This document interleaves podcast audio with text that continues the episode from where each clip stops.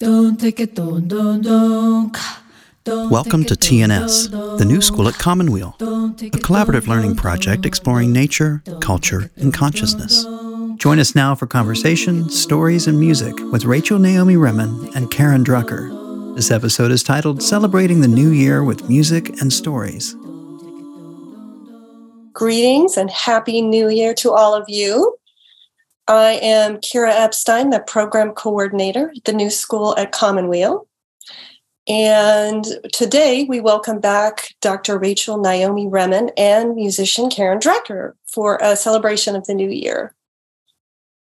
For anyone who may be new to the new school at Commonweal, we are a program that presents conversations and performances with an inspirational with inspirational artists, leaders, scientists, and doctors, among many, many others. We've been offering our programs free of charge and in the spirit of gratitude for about 15 years. Well, more than 15 years now. And we have almost 400 conversation recordings on YouTube, Apple Podcasts, SoundCloud, and Spotify. And Rachel has been with us for a number of them. Yes, we are recording. The recordings will be posted on Rachel and Karen's Facebook sites and on the New School at Commonweal's website at tns.commonweal.org and on our other media sites. Again, those are YouTube, SoundCloud, Spotify, and Apple Podcasts. In addition, everyone who registered for this event will get an email, an email from us with a link to the recordings when they're posted. So I would imagine um, that almost all of you know our guests, or you wouldn't have signed up. Rachel has been medical director for the Commonweal Cancer Help Program for many, many years, and she's joined us many, many times at the new school as well. And we're so pleased to welcome Karen Drucker back to the new school and to be able to enjoy her heart opening music and singing here with us. And Rachel and Karen will be back with us on February 14th for a special Valentine's Day event with music and stories about love. So um, sure to mark your calendars and register on our website for that event as well. Finally, a big thank you and welcome to you all for joining us to hear these stories and music. And we're just honored to have you with us. With that, I will turn things over to Rachel and Karen. Thank you for joining us at the New School of Commonweal. Hey, Rachel. So, how are you, dear one? I am good. How We've are you? Had a morning, haven't we? Yeah, we did. I think yeah, I think people can relate to this because you know being on Zoom and all the technical stuff we've all had to go through. It's like, yeah, yeah. Yeah. But before we start, let's just uh, yeah, I want to thank Ken who's doing the the behind the scenes stuff and Kira for all that they've done for getting us here and doing this thing with us today. So thank you, thank you. Yes. So, Rachel, tell everybody what went on this morning with you. you know, um, there's this uh, this story about the little boy who comes to school and he hasn't done his homework. You know, he doesn't have his homework with him, and the teacher says, "What happened to your homework?" And he says, "The dog ate my homework." right? Yeah. Well, the computer ate my book. Oh, yeah. And what the plan was, it was very simple. I was just going to put up um, stories on my computer, look at my computer, and read them to you. You know, it should no problem. There are no stories in my computer. The only place where the stories are are in my book, where they're in a font of maybe eleven, right, or maybe eight, and um, I am going to be 85 in what, three weeks, something like that. And I don't see very well. I don't read that kind of a font. So I am going to read to you from the books using a very large magnifying glass. And when I do that, you will see the top of my head very, very closely. and you'll be able to hear the stories.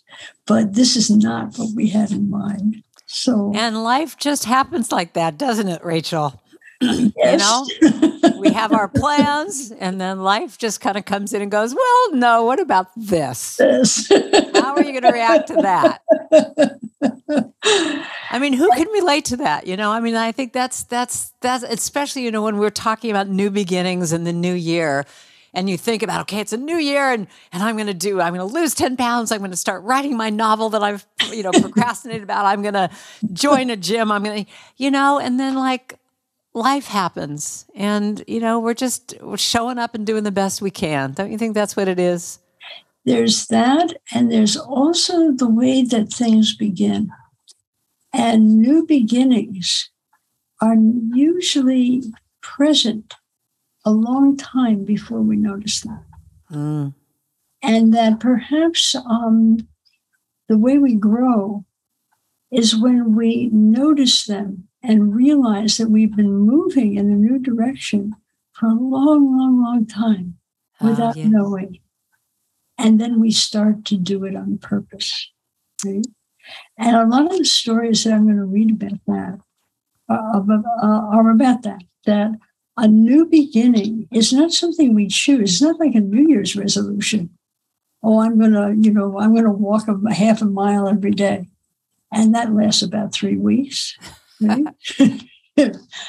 a new beginning often looks like a loss.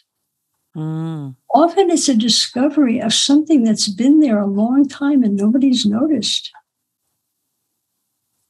And the art of living, I think, is to collaborate with what's already happening and recognize that the plans you have for yourself, your life, may not be as good as the plans that the universe has for you. I love that. And all you have to do is let go and notice what is real and natural, not what you think you should be doing necessarily, but who you are and how you express that. Oh, Yeah. beautifully said. That's that's the theme of what we're going to talk about today. All of that, letting go, the the where you know, just allowing it to be. One of the things that I say in a lot of my songs is, I surrender to my highest good, whatever that is. I don't Whatever know what it is. is. Yeah. But let me, you know, I'm going to sing one of those songs in a bit, but let me just to start off today with a song. Let's just, just so that we both give ourselves a break, because we were talking about, oh my God, we've got to be perfect. It's got to be good. You know, let's just, we talked about just showing up, you know, and, and to me, one of the things that is so important, I think, is giving ourselves a big old break you know allowing ourselves i mean if you're if if we just look at the top of your beautiful head for an hour that would be fine you know we just it's fine so let me let me can i sing one little song for you rachel Yeah, yeah. let me do this all right so you can get up and wiggle around a little bit if you want here's my story it started in third grade. The teacher said, Let's sing and have some fun. So I let it rip and I let it wail. And she said, Karen, why don't you just hum? So for many years I squished my voice, thinking I was wrong. Till then one day I learned the truth. And now I'm singing this song that says, I don't have to be perfect. I'm doing the best I can. I give myself permission to be just who I am. I don't have to be perfect. I'm doing the best I can. I give myself permission to be just who I am. Now I'm standing in front of the mirror, obsessing about my belly fat and my thighs, my butt wrinkles round my eyes. Who could live with judgments like that? The media tells me daily I should be young, tall, tan, and thin. But the truth is, when I accept myself, that's when I win. I say, I don't have to be. And I want you to sing with me now. I'm doing the best I can. When you're out there in the world, give myself permission to be just who I am. I don't have to be perfect. I'm doing the best I can. I give myself permission to be just who I am. Perfection's an illusion. I can't give my power away. I can lighten up, let it go, know that I'm okay. All right, it's time to blow.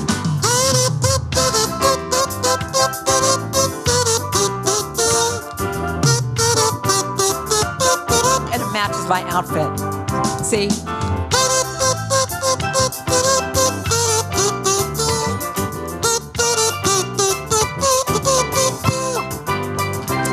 Now I'm older and I'm wiser. I don't really care what people say.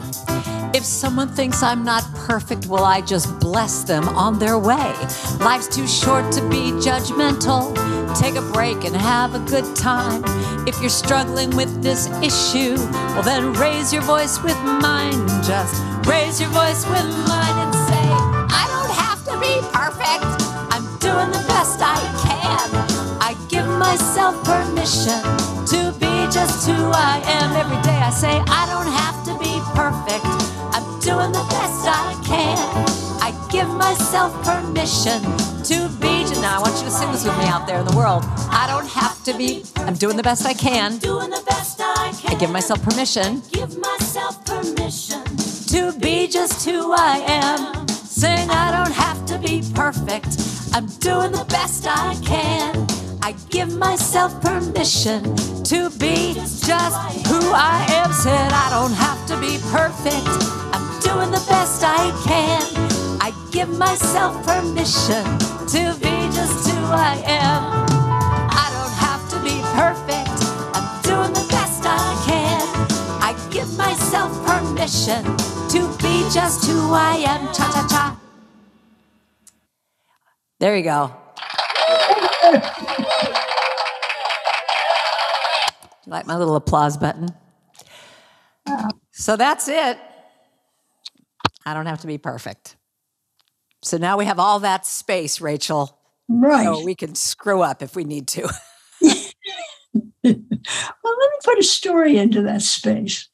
Um, you know, new beginnings, making a resolution. I decide who I want to be, and I'm going to be it. I decide I want to be 30 pounds lighter, and I'm going to do that. Right. Um, I don't think that's what new beginnings are really about. new beginnings are actually often not new. There's something that's been growing below the horizon. There's something that has been changing. There's something that is presently there and usually unseen. Mm. And I have a humdinger of a story about new beginnings. It's a Oh. little long. I'm going to be reading it with my, my glass, but I'd like to read it to you. And it has to do about discovery. And, you know, instead of making New Year's resolutions, it might be interesting to say, how do I discover what really is new and put my energy behind it? Right? Oh, I like Because that. a new beginning, when it arises, if it's if it's powerful, is recognized, not chosen, but re- and then chosen, but recognized. It's usually been happening for quite a while before anyone's noticed. Well, it's like planting seeds, you know, planting Yeah, seeds in that much so. soil that you can't keep digging up the seed to see where where it is. Yeah, but in this case, we don't plant these seeds; we are these seeds. Oh, I like that. Yeah. So let me read this to you. Um, and uh, again, you're going to see the top of my head. Well, but you know what we talked about, Rachel? Tell it, you know, everybody, you can just close your eyes. And remember when your mom used to read to you and you'd close your eyes and she'd read you a story? Everyone just close your Oh, eyes. Good. Okay. So, about 25 years ago, a hospice director invited me to facilitate a day long retreat on stress reduction and renewal for the hospice staff. Is this workshop for the professional staff? I asked her. No, the director said. It's for everyone that works here. The hospice occupied the whole building and more than 45 people staffed it. At that time, some hardly knew one another, and there was an unspoken but intangible dividing line between those who offered direct patient care and what was referred to as the support staff. It had been this way for years. This was of deep concern to the director, As she described the way the hospice functioned, I couldn't help thinking of the caste system in India. In addition to stress reduction, she would like every person who works at the hospital to feel that they are a valued part of a single service organization, she told me. Perhaps you might do that in the morning session. As she went on to talk for her goals for the afternoon, my heart sank. I couldn't think of any way to make her agenda happen, and certainly not in a single morning. But I have my resources. As soon as I could, I called Marion Weber, the coordination, the coordinator of experiential learning in the physician's postgraduate program at Commonweal. Marion is an artist who has a fine understanding of the unconscious mind and a profound intuitive approach to healing um, um, and, and the building of community.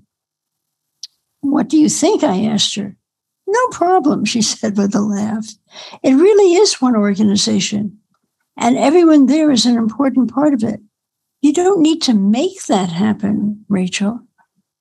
You just need to make it visible. And that's, by the way, a very important piece of a new beginning. It's already present. We don't make it happen.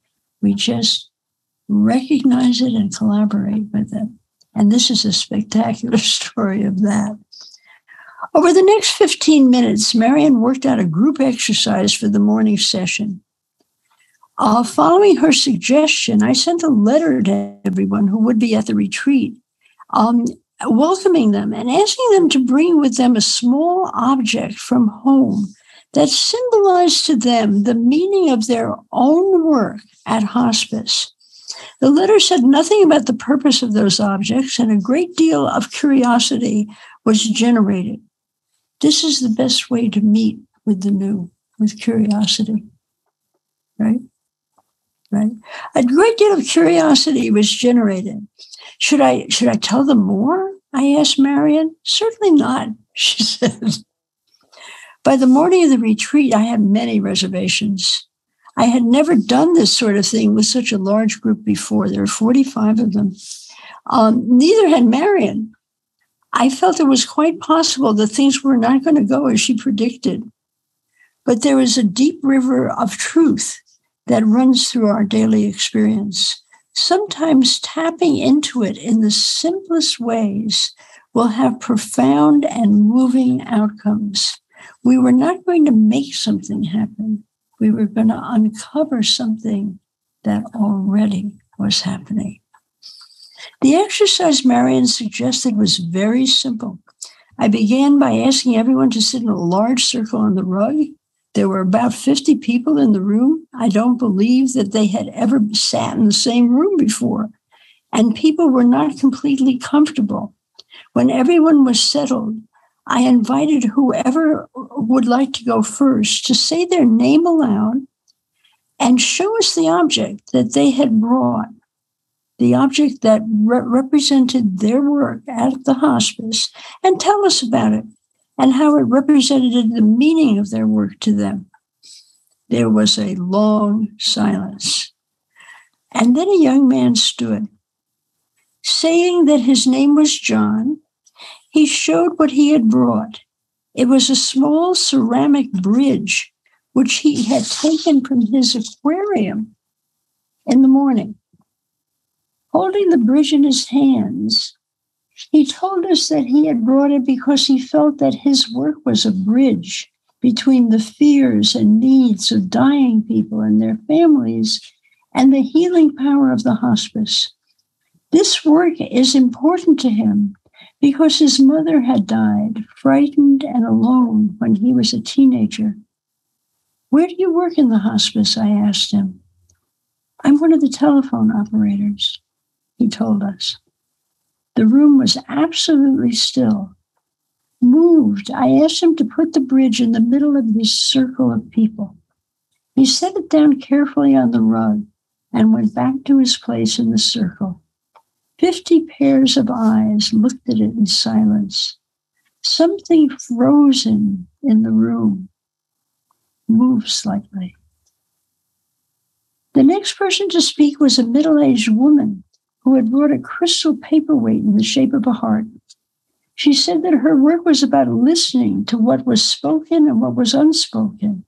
She said she had been trained to listen with her mind, but through this work, she had learned to listen with her heart. This had been important to her because for a long time she had not known she had a heart. She was a social worker at the hospice. She set her object in the middle of the floor next to John's. And then person after person spoke about their objects and the meaning of their work. The things they brought were unique and varied. There was a tiny lighthouse, pictures of family members, a statue of Kuan Yin, the goddess of compassion, a nightlight, and a cross made out of two nails, a ragged teddy bear from someone's childhood, and even a pair of newborn baby shoes. Every object reflected one of the many facets of the hospice, hospice's profound work of service. People who had barely said hello to each other before listened to each other with absolute attention and respect. Slowly, something ineffable began to become visible in the middle of the room. Although they'd never seen it before, people knew it had always been there in their midst, and they were a part of it. The director had taken me aside before the morning session and told me she'd forgotten her object. She was certain that this would not matter. I think it does, I told her, and suggested she find something that symbolized her work, either from her car or from the beautiful natural setting that surrounded the meeting room. She looked at me doubtfully, but she went in search of something. About three quarters of the way through the uh, uh, exercise, she, she stood. She told the group that she had forgotten the object that she was meant to, to bring and had gone to find another one. The one she'd found was much better than the one she had meant to bring. It was the right one. Reaching into her pocket, she took out a rock about as big as her hand. It was very ordinary. And there was um, still some dirt clinging to it where she had dug it out of the ground. She held it up, and everyone looked at it puzzled. This was a difficult woman, a very strong woman that other people saw as rigid and harsh, right? This is what I bring to the hospice, she said quietly. It's not soft and it doesn't change easily. It is steadfast. You can count on it and you can build it, build on it. And walking forward she gently laid the rock with its dirt down among the candles and the hearts and the statues of the Buddha. The group contemplated it in absolute silence. Something among the symbols of the hospice's work, this was truly one of a kind. But perhaps there's only one of this kind that is needed in the silence, I could feel a sort of shift ha- happen in the room. Uh, uh, the sort of experience that I sometimes get in a therapy session just before somebody sees the familiar in a new and deeper way. The strength and determination of this visionary woman that others had sometimes found daunting had become the foundation of the work itself. She was their rock of Gibraltar. At the close of the exercise, we stood and slowly walked around the 50 objects uh, lying in the middle of the room so that everyone could see them from all sides. In the elegant language of symbolism, something that had mattered deeply to everyone present had become completely visible. The objects had been brought by nurses, doctors, telephone operators, cleaning women, um, social workers, and file clerks, among others. But it was not possible to tell by looking um, at them who had placed them there, were they put there by a nurse or a telephone operator, or what had been added by a file clerk or a doctor? In two hours, people had gone beyond the divisiveness of their expertise to experience the deep unity of their shared purpose. Many people were in tears. There is in all work of service a deep soul, something that has called those who participate in the work and sustains it. The experience of this can become lost in the daily, the mundane, the routine, the expertise nature of the work. But it is important to evoke it now and then, to make it visible, to make it tangible. That which sustains the work will sustain us too and bless us with its strength. And the hospice was never the same again. Mm. A new beginning. We did not bring something that wasn't there. We just made something visible that had been there for a long time. Mm. Yeah.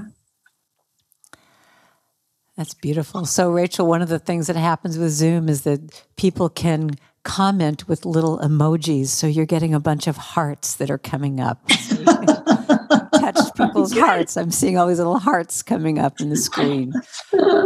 Oh, that's oh, lots of hearts now. That's Great. Yeah. That's what you are, Rachel. Just that's what you your your writing and your being brings is just heart, heart. Yeah. Ah, I have to sort of take that in. Yeah. New beginnings. And in a funny way, a new beginning often is going back to the foundation rather than forward to something new. It is new because it, it was not seen before, but Right. once seen, it's recognized that it belongs to you. Hmm. It's not something you're trying to become, it's something you are and have not yet occupied. Hmm. Yeah.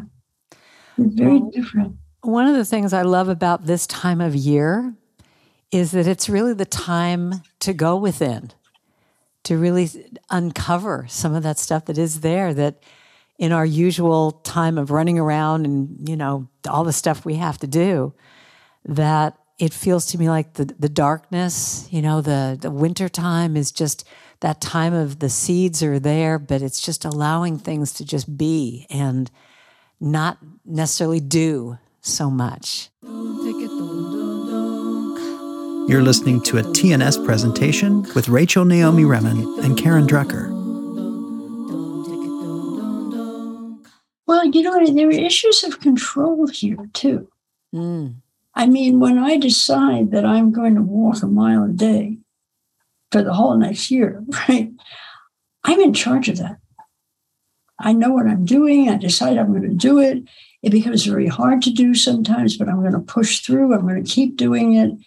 And it's all about making something happen rather than recognizing that growth is the foundation of all life. It's already happening the new beginnings in you are already happening. And often they require us to, to go back to them rather than create them, Mm. to recognize them rather than create them. And that often we don't know where we're going. If, if I think about new beginnings in my life, and one of the things that's fun to do is to say, okay, what are the new beginnings in my life? I mean, what, what, what were some of the real turning points in my life? And I can tell you about one of mine. Um, I have, uh, I come from a family of doctors, uh, nurses, doctors, uh, intellectual, brilliant people, not warm and fuzzy at all, not at all. And um, I, uh, from the from childhood, the only the only factor in my life that held me to who I really am was my grandfather who was the father of all these intellectual people. And he was an Orthodox rabbi, mystical, a mystic. He was part of the mystical arm of Judaism. In the middle of this sea of rationality and competence and what have you, which were his children and his family. And I can tell you when my life really began, right? I was sitting at my desk at, at Stanford. Um, I was the first woman doctor to ever be on the faculty there at, at, in the Department of Pediatrics. And I was um, the associate director of the clinics. And I was well on my way to my lifelong goal, which was to be um, the dean of a medical school. that was that was, and, and I had been focused on this and with tremendous effort and difficulty had been moving towards this for many many years and um and my opposite number the, the the guy who was running the um, medical clinics showed up in my office and he had a whole bunch of mimeograph papers in his hand. They were all different colors. Mimeograph was our way of communicating with each other in the day. And he put them down on my desk and he said, Look at this. There's this place called Esalen Institute, and they and it's really beautiful. It's on a cliff at the edge of the, the, the ocean, you know, maybe about an hour and a half to two hours south of here. And um, they, they want to have a group of doctors come for one weekend a month, free, free, one weekend a month for two years and see whether or not, you know, healing has anything to do with medicine. And I remember thinking, that's ridiculous. What has healing got to do with medicine? Medicine is expertise and, and science. And, and I said, say more. And he started telling me about these free thinking people, and they had all these different ideas about this and that. And that was of some interest to me. I had been a philosophy major.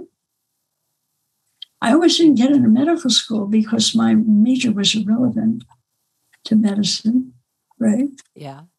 And you know, the fact that all these ideas and stuff like this, I said, say more. And then he started talking about the hippies and the naked people and the and the bands and all this stuff. And I got it. I got it immediately, right? I got it immediately. This was for me. I was going to do this. Uh, I had just broken up, up with my boyfriend of three years who could not compete with my focus on, on becoming a um, uh, the head of a, a, a department or a dean in a medical school. I mean, he just left.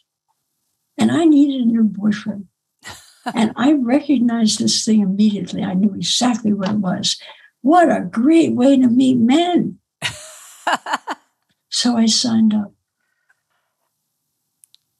And that path led directly to the chair I'm sitting in today. Yeah.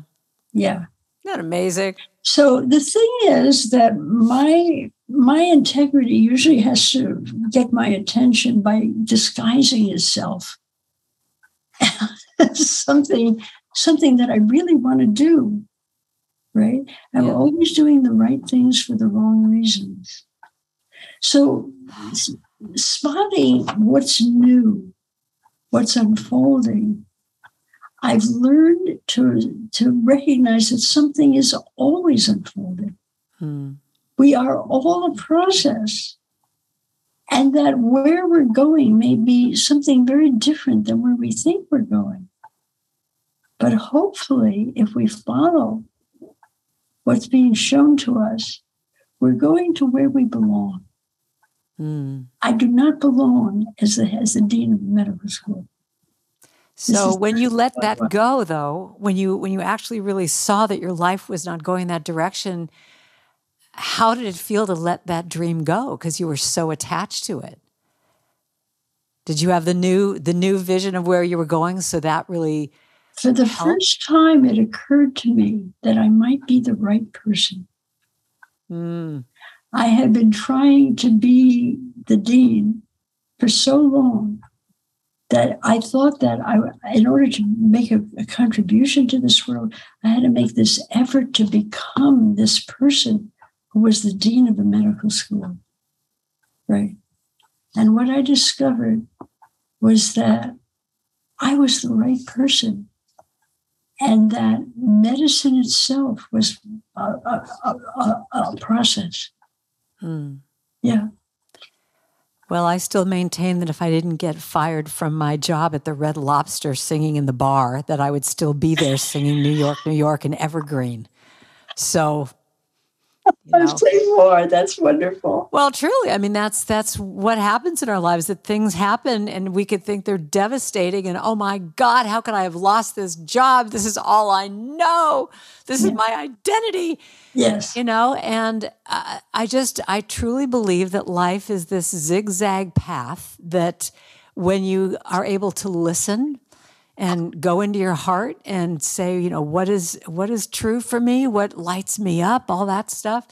I mean, I was not supposed to be singing in a bar to five drunk people in the back. You know, I mean, it, it took me years, you know, to get to what I'm doing now. But it's like all the all the disappointments that I thought, you know, wait, no, I because I, I mean, I started off as a singer songwriter in Los Angeles, you know, taking my little songs around to publishers and getting rejected, but going, I'm going to make it and I'm going to do this.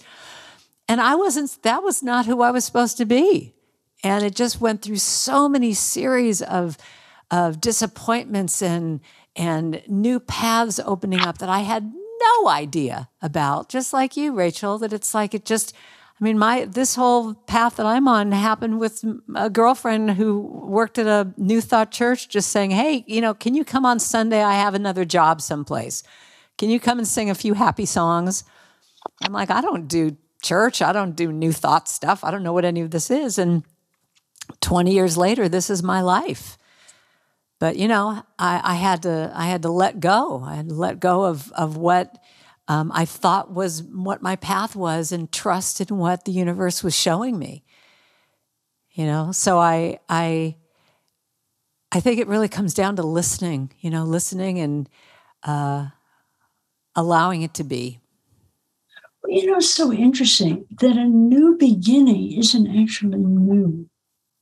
It's usually going back to your to, to, to your identity mm.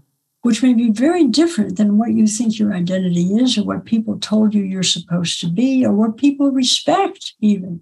Yeah, I love the idea of the concept of like stripping away the onion. You know, it's like you just keep taking away those mm. things, or not even an onion. I like artichoke better because you get to the heart.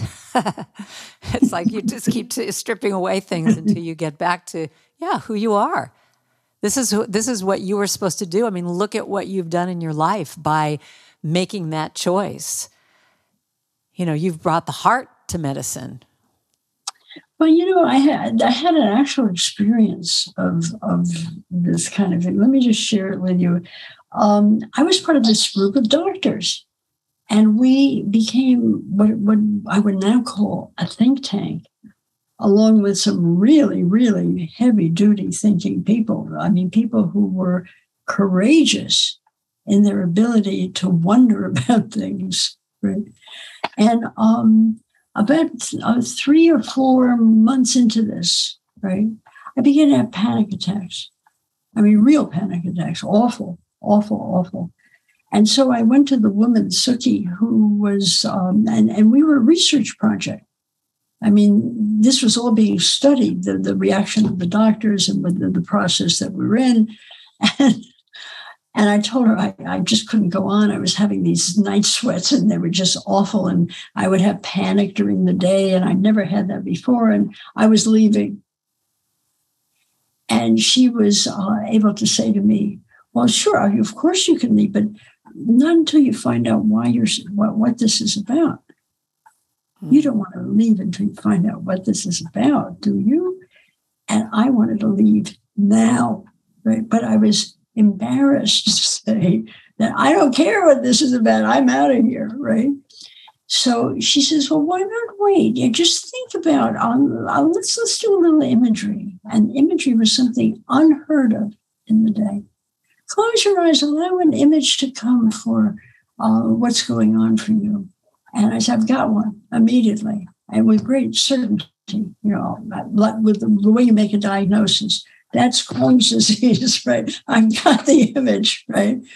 It is a long, flat, white rectangle. It's a business card, right? I, and she said, mm-hmm.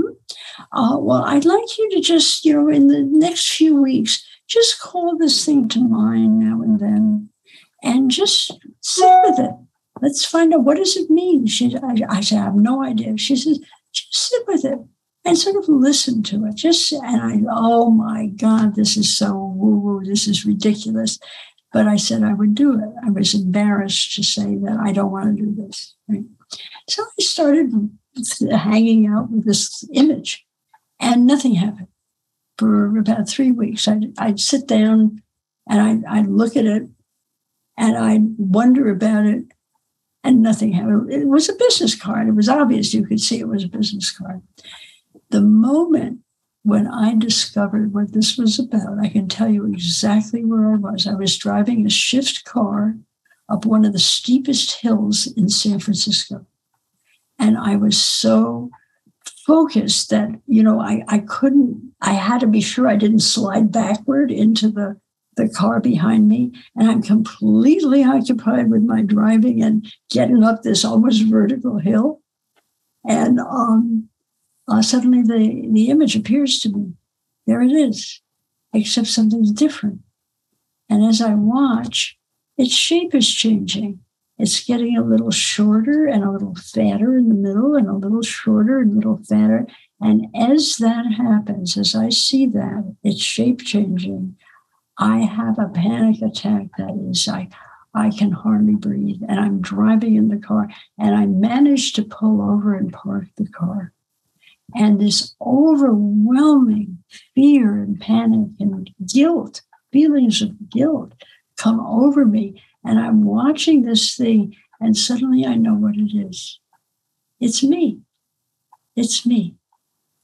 It is, I have been a child of a cognitive, competitive, intellectual family. I've been told how to be a success in this world who I'm supposed to be.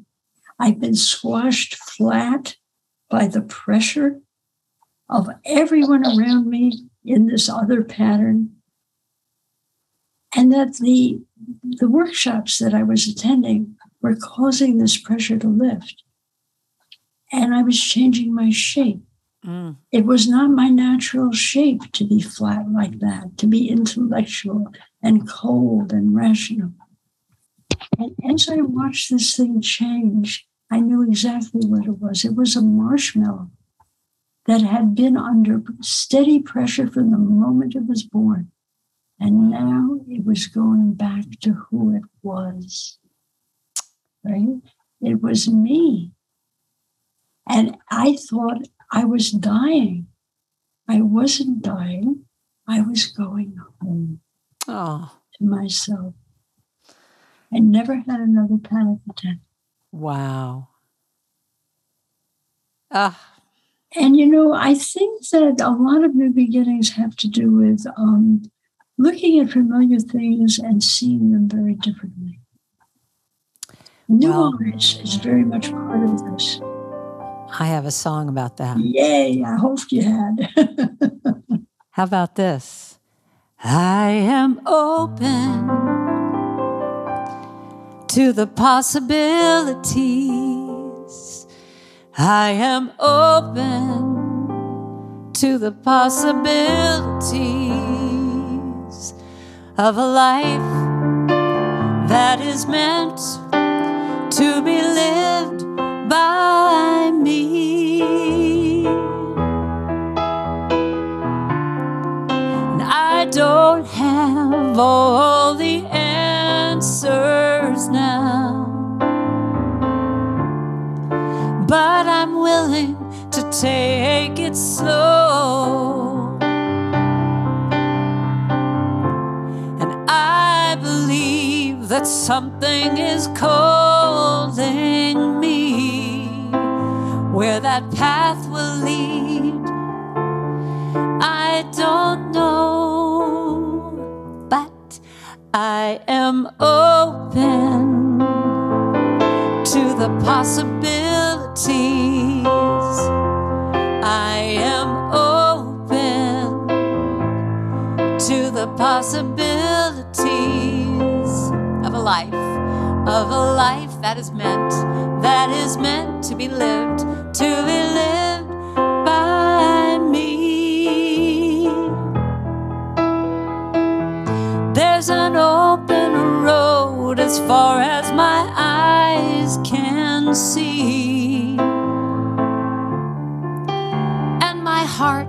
Will show me the way. I love this line. Step by step through the mystery. Ah, that mystery thing again. I surrender, I surrender every day. So sing that with me now. I am open the possibilities, to the possibilities.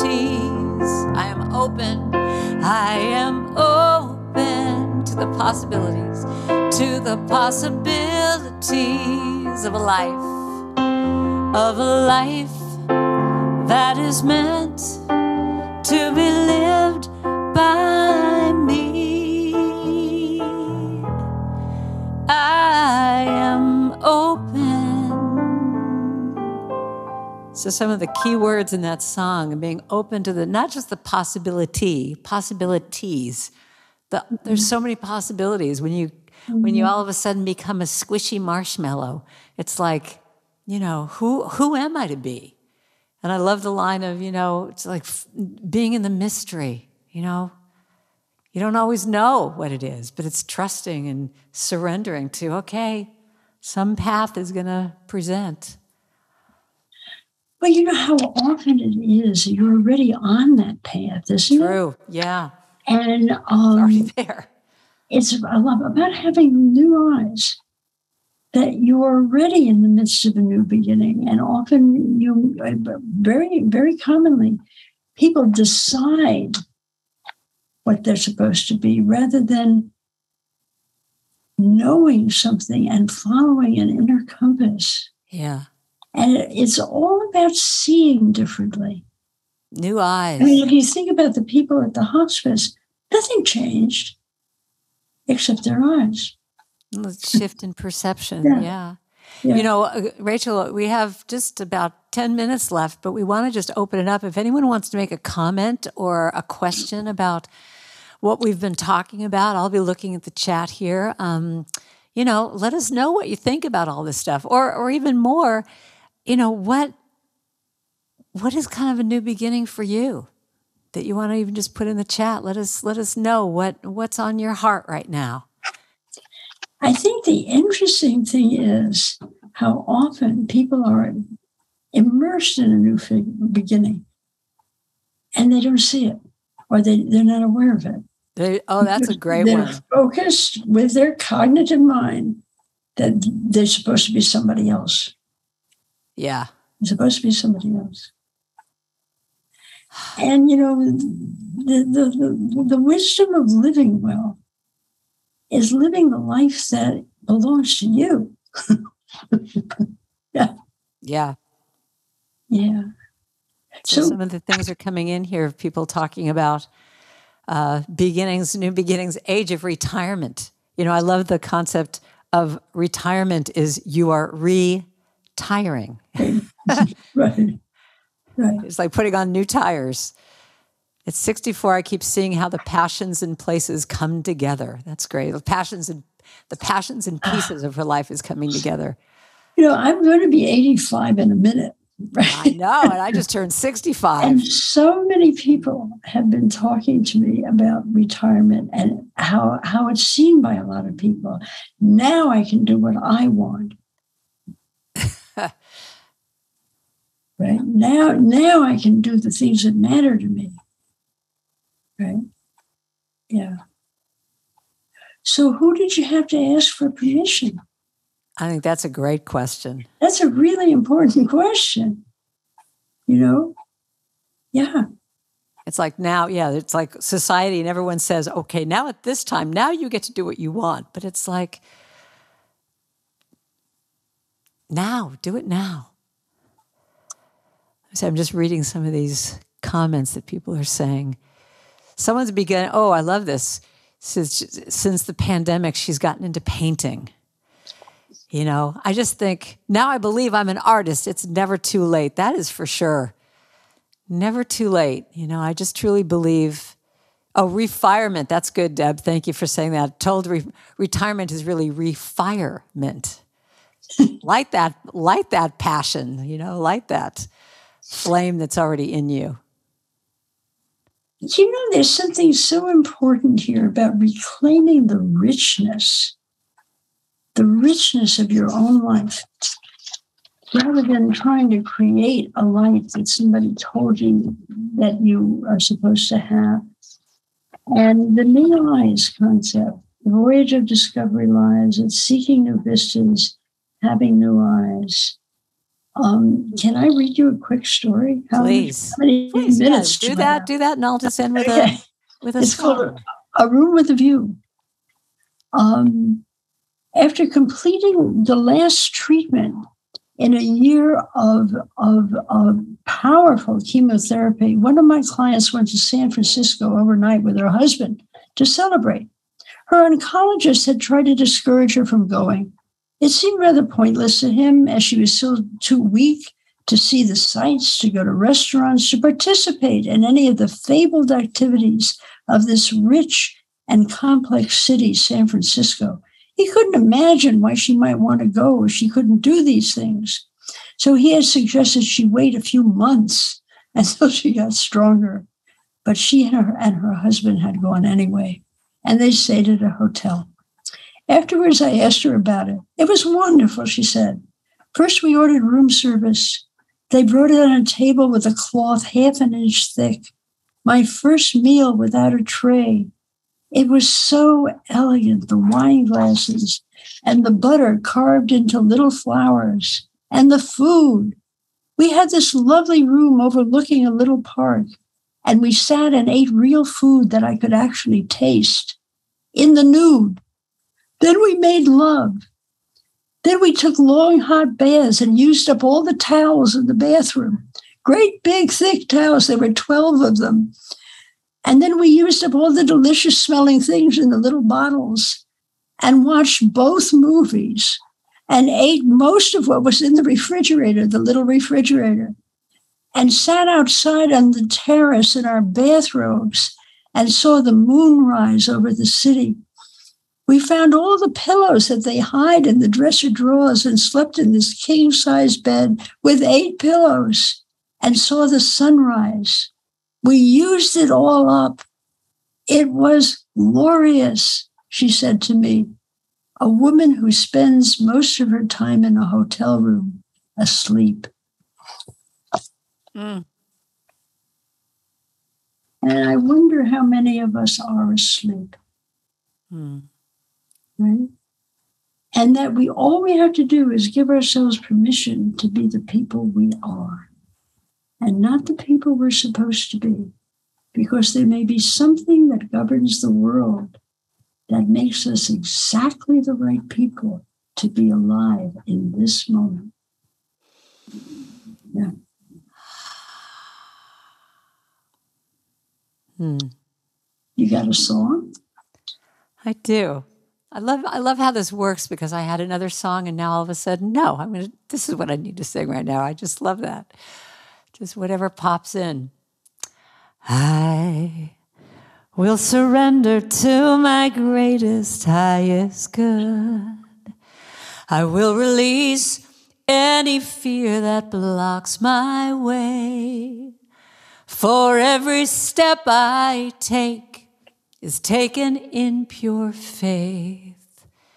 And I'm more loving every moment, every day. My mind is willing, that's one of the keys. My mind is willing and my heart is open wide. I trust my instincts and let spirit be my guide. I vow to live a life that's real and pure and free. As I continue walking in this mystery, I will surrender to my greatest, highest good. I will release any fear that blocks my way. For every step I take will be taken in pure faith and I am kinder every moment, every day. Now there may be walls and there may be roadblocks in my way, but I can choose. I'll say that line again. I can choose. I'll say it one more time in case you didn't hear it. I can choose to take a higher path each day. And now I know that what I thought was safe and sound was only habit and regret that held me down. All right, sing with me out there in, in the world. I will surrender to my greatest, highest good. I will release any fear that blocks my way. I will release any fear that blocks my way. For every step I take is taken in pure faith. For every step I take is taken in pure faith. And I'm more loving and I'm more loving every moment, every day. And I am present. And I am present every moment, every day. I will surrender. I will surrender every moment, every day.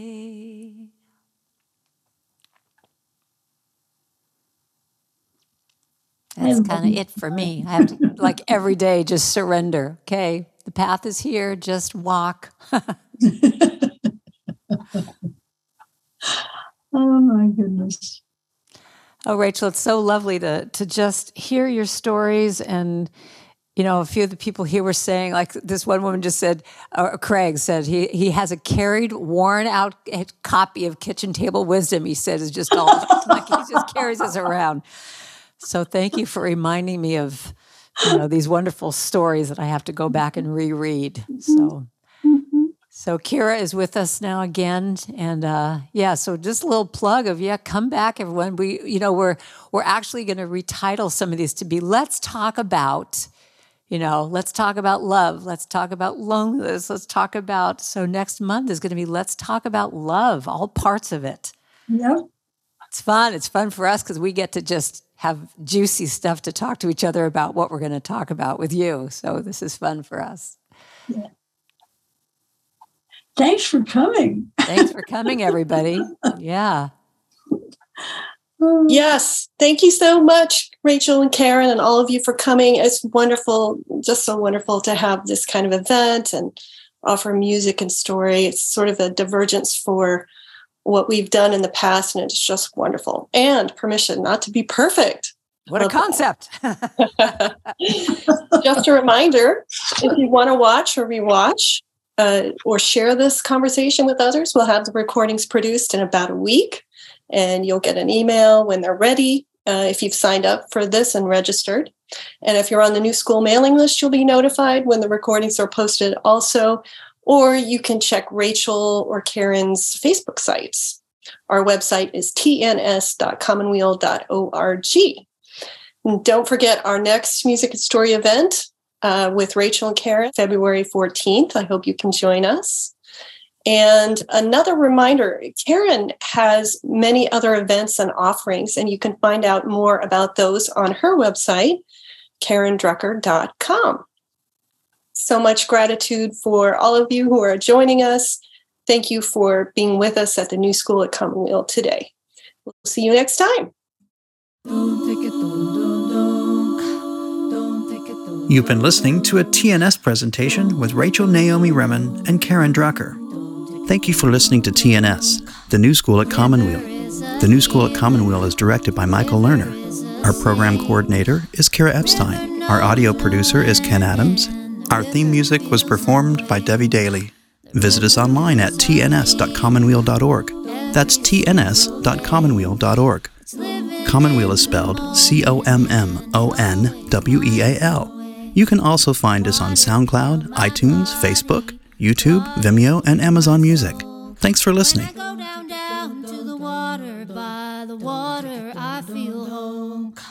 Water. Can heal my body. Water heal my soul.